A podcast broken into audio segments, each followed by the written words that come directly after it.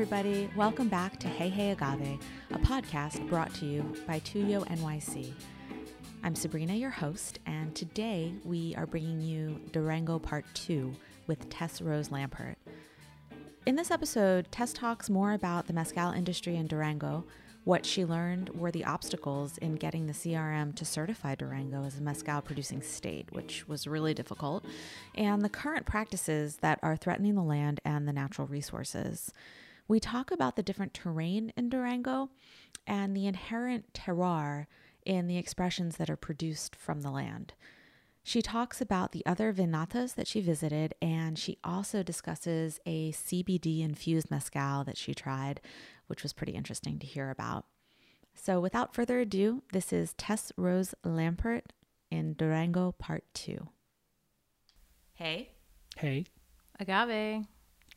Welcome back, Tess. um, we can call this Durango Trip Part 2, perhaps?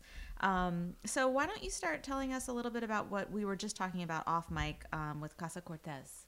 Yeah, so I think it's really important not to just gloss over the fact that we have this relationship between Origen Raiz, which I'm sure is a lot of people's first introduction to Durango Mezcal, and Casa Cortez. And Casa Cortez um, if you're not familiar, they're the ones behind Casa Cortez, but also Nuestra Soledad and El Jolgorio. So these guys have really set up nicely um, a structure of different levels of engagement with mezcal. So we've got entry level, kind of premium or mid mid premium, and then ultra premium. And what they're doing is working with a number of different producers in the best possible way. They're really going out and forming these relationships, these family like relationships, which in some cases go back generations, to offer a variety of terroir, of mezcal expressions. Um, and I think that if you're listening to this and you don't already know who Asis Cortez is, then you do now. Um, and he's he's a really interesting figure who has mezcal on both sides of his family for generations. There's really interesting backstory there, um, and has done a lot for the international community to introduce people to mezcal. And I know for a fact that um, Lágrimas de Dolores Germán says that Asis as well as Graciela uh, from Real Minero were his two. Um, basically inspirations and mentors when he was getting into mezcal. And whereas Graciela was more of the, the biology nerd, um, Asis really introduced him to what mezcal is all about and how to interact with it.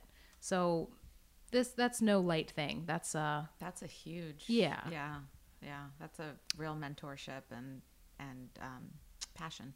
You were mentioning the different levels and of premium and ultra premium and uh, but one one of the very first impressions that I have personal with Jolgorio was that they carry an extensive portfolio of expressions. Uh, not many brands can.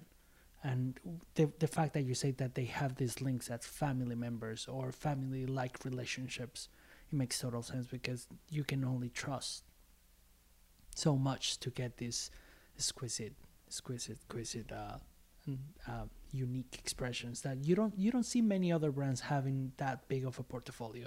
I think I think they're the only not the only ones. Vago has has a pretty extent portfolio, but Jolgorio is typically the ones that you see top shelf in one of like in most of the the mezcal uh, bars in New York at least. I think all over the world, from what I've experienced, whenever I'm talking about mezcal, people it's usually you know three comments in where someone's going to mention jolgorio. Um, and that's good. Jolgorio is very delicious. If you're listening to this and you don't know what mezcal el jolgorio is go out and buy yourself a bottle. They have the base label. The, the labels are beautiful amazing. labels. Also just the juice is delicious you know? Espadin go for the espadin treat yourself. Mexicano. Tepestate tobasiche what else uh, about the the CRM um, for the denomination of origin authentication.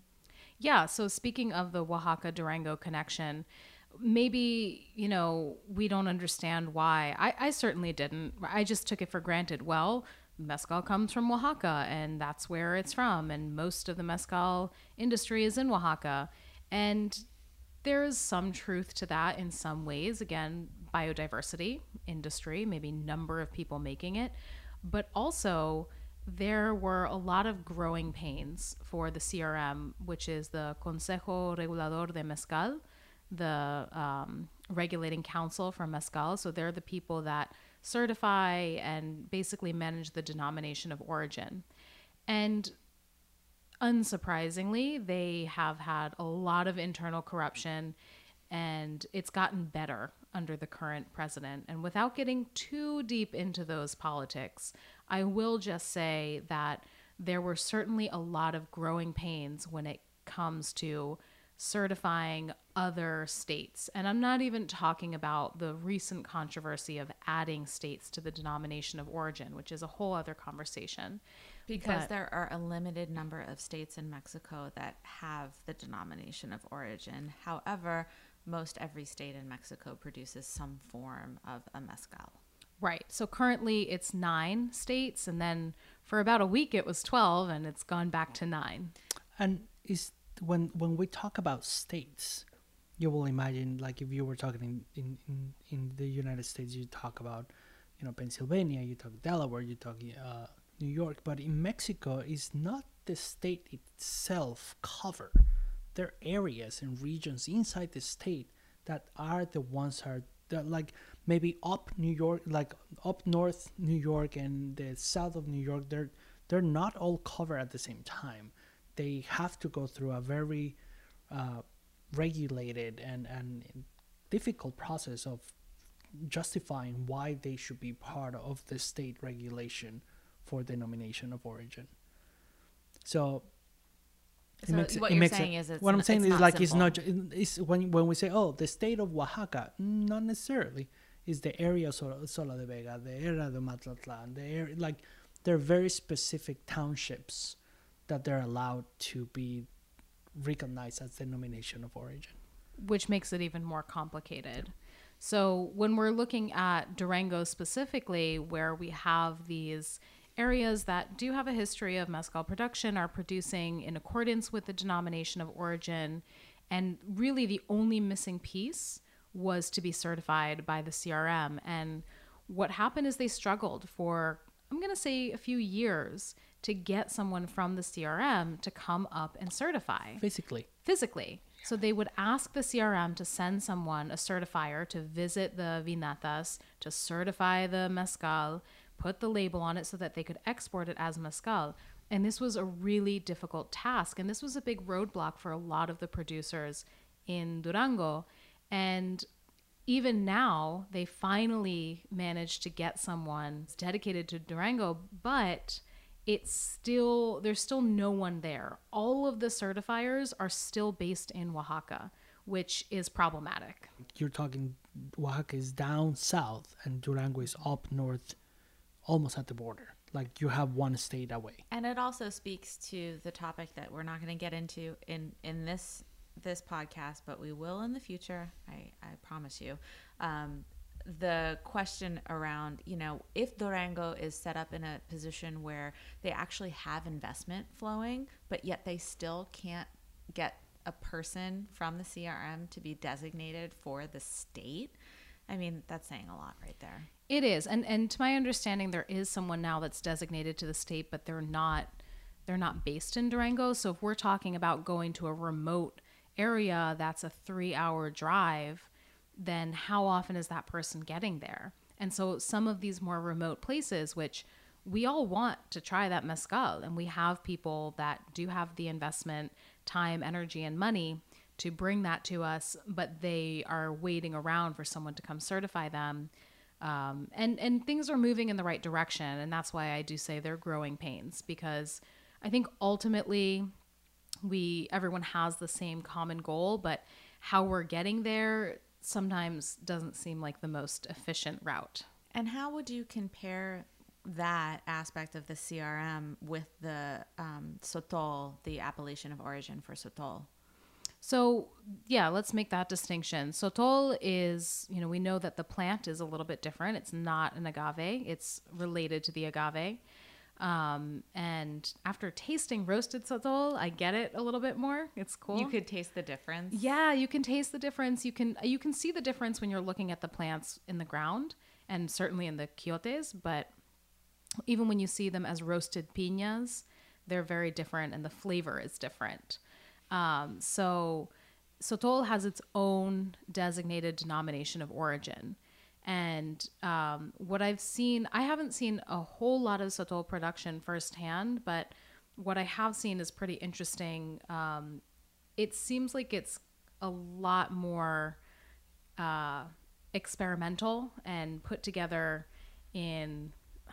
I don't. I don't want to say this in a derogatory way, but you know, sometimes the way that the stills are constructed for sotol is a little bit more like um, salvaged materials kind of cobbled together. it, it, speaks to the resourcefulness of the mm-hmm. people, if anything. Sotol is also from farther up. Like you have it in Durango, but it's, it's Sonora. And right. Sonora is deep Mexican desert. So your resources are counted. exactly. That's an interesting idea. You know, the yeah. more we talk about the, the topographies of different places, and you know, you go south and you have these luscious green, almost jungly type um, topography. You have the mountains in Oaxaca. You have you know the valleys down on in Puebla and Guerrero. Like it's, it becomes a very interesting thing to see that the the complexity of the topography yes changes the flavor, but also some of the procedures of how they will do the fermentation, how do they choose to do their uh, maceration. Like it's, it's a very interesting thing that I think is cultural to the, the, the areas. And talking Sotol, talking Durango, you're up north and is is is is it is as classic to hear the the the, the towns in Oaxaca that their the, the, their palenques are simple, mm-hmm. and then you were talking to us uh, off mic about you know these more luscious, more put together haciendas, for, to say it some way, that the only the production is not just agave. They have their their bigger production, and agave becomes part of a, a, a not a secondary but a second line of business. Absolutely. And, and and you do see that reflected in the vinatas, whether they're constructed with, you know, very little resources in the middle of nowhere, or if it's just outside of town um, and, you know, no expense is spared. We still see the traditional elements, uh, for instance, in the top of the still is almost always wood. It's made out, I think they call it like a wood hat um, which is really interesting. And, you know, one of the things that I think you'll notice when you start drinking the mezcals from the north is they're less smoky, which, if you love a lot of mezcal, is probably a good thing to you. Um, right? We don't want something that tastes so much like the process. We want something that tastes like the plant. And wood, of course, is going to absorb flavor. So it's going to absorb some of that smoke um, so it's interesting to see see how things are affected by the natural resources of the land in every step of the process. And so that being said, because these agaves are resources of the land, um, what can you tell us about what a potential threat is in Durango at the moment? So the biggest threat that's happening right now, and like a lot of other things in the agave industry, it's a little bit of a waiting game and i know that a lot of us i know you know the three of us right now included we are constantly asking people what can we do about this? How do we help? But the biggest threat right now is people coming from jalisco to buy up agaves to use in tequila production or even agave nectar production. And the worst thing about it is there's no respect for the the land or the natural resource. People are harvesting plants that are too young. Um, they're they're taking really rare, precious agaves and just throwing them into diffusers for tequila. So we're talking about plants other than the blue agave Weber. Yes, exactly. Which you know that might be that Because might you be think tequila and you Right. think it's only one type Well, of agave. we're gonna say it straight on. It's illegal. Yeah, it's illegal. It's outside of the denomination of origin for tequila, and you know that doesn't bother me so much. It, it honestly, it'd be kind of cool if someone was making tequila out of other agaves, um, and even calling it whatever else they wanted. But the fact that there's just a blatant disrespect for the natural resources, and that it's so bad that it's posing a threat um, to the the industry in Durango is is scary and unfortunately you know i don't have the visibility to do anything about that. I can write an article about it and i think honestly i'd just be putting myself kind of at risk as someone mm-hmm. who travels throughout mexico. I don't you know but if someone that had a really large platform a journalist celebrity. I don't know if those exist but someone who I got so much to say about that, but I won't. some someone who could really get the word out to a lot of people with a documentary or a photo essay, something like that. I think that's one of the thoughts that's happening now. So if anyone's a famous journalist and interested in a kind of dangerous, very noble project, um, have an opportunity for you. If you're out there, we are talking to you. So you know, someone like that to break this story in in this way, I think would maybe calm things down. But um, it this is a this is a real problem.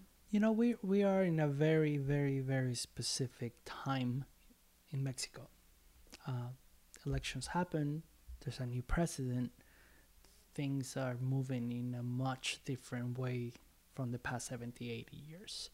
Um, hopefully, there will be a, a change of heart of what culture in my country is, and it will be a change of mentality to protect and not abuse, to use and not disrespect, and be culturally and and, and embrace this amazing culture that we have. Not money, not mezcal, not tequila. The culture itself is such much broader than just the liquids that are coming out of this. But it's, it's, it's such a very stressful situation because, you know, it's all about the cents and the dollars. Yes, tequila is a much, much bigger business worldwide, period. I think there's some crazy numbers about being like one of the most sold liquor in the world. So therefore, yes, it needs a bigger production. But therefore, maybe there should be more plantations. There should be more nurseries. There should be something more dedicated and maybe expanding the denomination of origin so the blue weber can be planted in a bigger way. No, that it's something that it has to adapt and it has to evolve. The denomination of origin was very important to protect it in their beginnings, but it has to be it has to be some changes on evolution and necessities. Well, it's quite literally been watered down. So, given I, I feel like we're we're basically hitting rock bottom with tequila, and and that's not to say there's not great tequilas out there. There exactly certainly and, are. I, and i think it's really important maybe we'll do an, a, another episode with you because i know you're extremely knowledgeable about tequila specifically um, about tequila because tequila is an, an amazing distillate in and of itself um, He opened the door yeah to all this. Like mezcal was not by far a premium liquor. yeah i just don't want to shit on tequila because i i don't think that that's why what No, our intention is in this conversation um, although it might sound like it but just like with anything that blows up you it's know the abuse. What Right. what we're trying to expose is the abuse of resources in not a good way. right, and and even worse if it's in the name of tequila, which has its own culture. Yeah, but the ecology and the efficacy of what's happening is is predominantly what motivated us to start this podcast in the first place, right? That what brings the three of us together, and so you know it's something that we're just going to continuously be talking about because it's relevant, you know, and and we certainly care what our con- how our how our contributions um, in and stateside affect what's going on down there. I think that the best way to contribute here is do your research. When you buy a bottle, know who it is, know where it comes from, try to do you know it takes five seconds to put the name in Google. Most of these people have fairly decent and important information. Read it. Like it's not that complicated, but not knowing what you're buying and supporting something that by not knowing is supporting something else, that's when it gets complicated. Yeah, yeah. I mean, yeah. It's just it's like um, you know, know know know the story, know the origin, try to figure out as much as you can. We're gonna try to help out with that for sure. Like that's part of our mission here. Um, so definitely, I think that's that's just a, a mantra for for for what we're trying to do. Um, one thing that I did want to ask you, which is a little off topic, but I think that we can fit it in, is you were mentioning earlier about the quiote coming up, and you were saying something really fascinating about the quiote being cut versus an animal kind of yeah making it its dinner. So this is something that I had never considered before, and we were walking around um, in Durango and looking at these different agaves that had had their quiotes uh, stopped. And one of the things that was explained to us, and it sounds really cool. And I will just preface this by saying if someone out there is like a scientist and is like, this is incorrect, then, you know, educate us. Um, but this is, this is what I was told and how I Folk. understand it. Yeah, but it, I mean, it makes sense. Um, so there to make to make a spirit out of an agave, you have to cut off the flowering stalk as it comes up because that is its reproductive organ. That's where all of its energy will go. The energy, of course, is potential sugar. So we need to keep the sugar in the heart of the agave in order to harvest the heart and turn it into a spirit. So when the plant sets up its flowering stalk, we cut it off. Um, the other way that this could happen is in the wild, and an animal could eat it because, again, it's full of sugar. And when you're in the desert and you're an animal, that juicy sugar stalk is looking pretty tasty. So, when an animal does it, which is really doing the work of the human, very nice of you, animal, um, it said that it makes a better spirit. That agave is going to produce a pina that's going to be better for mezcal. And that's because when you cut it off with a machete uh, or an axe, that metal will oxidize the part of the plant that was cut off. And the plant will use some of its own natural resources in the form of energy and sugar to kind of coagulate that, to heal that wound, and to stop any foreign properties or oxidation from getting into the heart of the plant. Whereas if an animal does it, it doesn't need to produce those same enzymes to counteract that contact with metal. Because it's all like gnarly chewed up or something. Yeah, just because I, I guess it was like a reaction with the metal specifically, Interesting. rather than and I like I guess if you think about like taking a plant and cutting it with a knife versus taking a bite out of it Sure. and how that section might react to it. And again i'm not a scientist. I don't know the real answer but the the folk knowledge is that if an animal does it the plant doesn't have to work as hard to protect itself from that foreign assault essentially. So the the pina will end up with more sugar and mm. make an even richer mezcal it kind of makes a little sense when like like if you have a distillation in copper or you have a distillation in clay i think at least on my experience the copper distillation is almost more creamy and oily.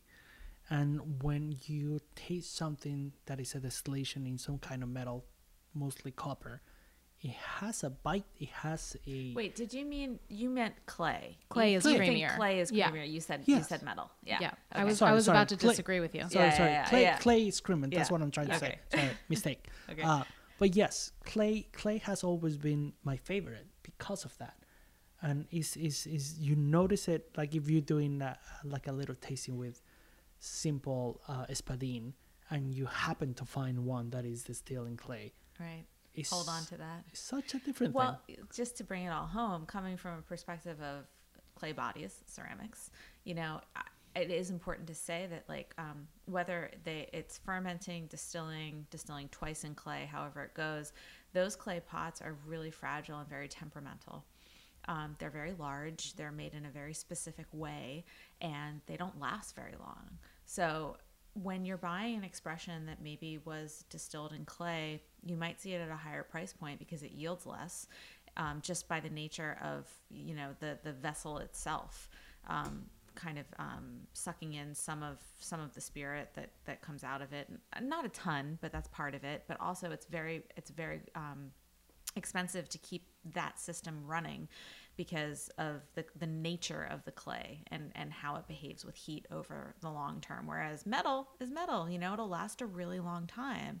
It's a good investment. It gives you a different kind of a product. You were mentioning uh, that some of these vinatas were put together kind of like makeshift. Mm-hmm. It has it. It has also his value. You know, it's, it's one of those things that tasting something that it was made out of like bamboo pipes and mm-hmm. cut uh, I don't know. Yeah, it's like it's like collage together by the artisan. That's I don't that's, know. I have to repeat it. I'm a romantic for all this. Like all these, like the more complex and uh, makeshift and and human resources from the land that it has on the process. I think, but for me, it's my favorites. But that makes you a really great advocate for the spirit yes. itself. Yeah, Yeah, I agree. I think there's room for both. You know, it's it's good to have people on, on both of those sides so we find the balance. Absolutely. Talk to us a little bit about Bosscal. So Bosscal, I have to say, this this place was really cool. It it's an urban vinata, so similar to some of the urban distilleries or urban wineries we have here in New York, which is cool. I just have to say that was really cute. You guys just took a sip at the same time. Um, for our listeners who can't see. Um, and so being in this kind of urban setting and just seeing that they have like this kind of hip edge to them and their design and it was just cool to see that because it struck me as very contemporary and um, i think i tried the most surprising spirit there and i'm really excited about it and i think that we're probably quite a ways from having it in the states but i also think that it will get here and this was a special, um, especial mezcal, which was made with CBD. And it was, I didn't know what it was. And I, you know, we were just over by the lab and someone just handed me a glass and I smelled it and I was like, oh, I know this smell. Um, and I tasted it and had this beautiful kind of cannabis mezcal flavor. And it was really, it was perfectly clear, which is the first time I had seen any infused, um, you know, any marijuana infused mezcal that was clear. I've seen a couple of them that are green. This one was perfectly clear, and he explained a little bit. Um, Alan, the the vinatero, and he said, well, first and foremost, it's a proprietary recipe. But as far as I understood, it was a little secretive, and you know, I think on purpose. But it it was infused but also distilled together. Mm. So that's cool. Um, a little bit of a pechuga. It's a pechuga, yeah. And then he said, you know, he's working on it to perfect it, and um, it was. In, he showed us that if he added water to it, it would go opaque. So that was really that's cool an interesting too. Chemical yeah. issue right there, huh? And it's good to know. So he couldn't water it. It couldn't water it down. oh. He couldn't adjust the. So only puntas and colas. Right. So it was this really interesting product from you know just a distillation point of view, from a flavor point of view, and then also from a feeling point of view. Um, I would consider myself something of an expert when it comes to CBD and THC. And I will say that while maybe the biggest chemical interaction there was CBD, definitely felt like there was some THC. I could be wrong. It was very early in the morning, and I very actively drank as much of it as I could. So who knows really what was going on there? But it well, was very lovely. Thanks for your honesty. And um, I feel like there's still a lot that we can talk about, and I'm sure that we will. Thank you. Thank you. Always a pleasure. Hey Hey Agave is a production of Tuyo NYC. Brittany Prater is our editor. Your hosts are Gabrielle Velasquez Zazueta and me, Sabrina Lazard. Our music is by Milagro Verde. Find them on Instagram at milagro underscore verde bk. Thanks for tuning in, everyone. Salucita.